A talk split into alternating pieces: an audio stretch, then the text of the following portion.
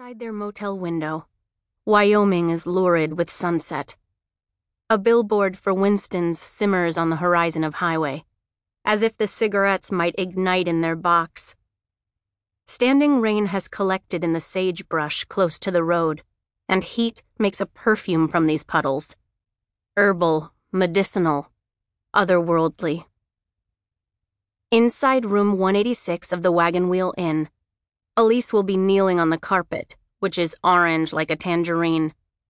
Her hair is greasy and braided, and a name, tattooed in calligraphy on her neck, is visible.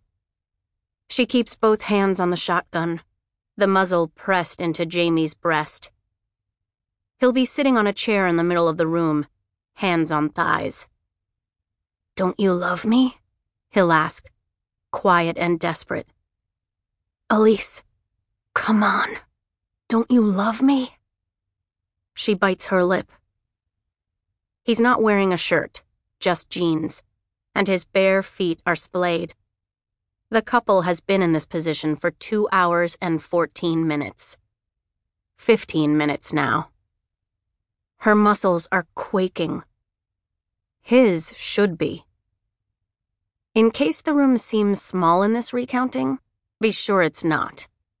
It's gigantic, swollen, pounding on a molecular level like a billion hearts, the way a space does when the people in it realize their power.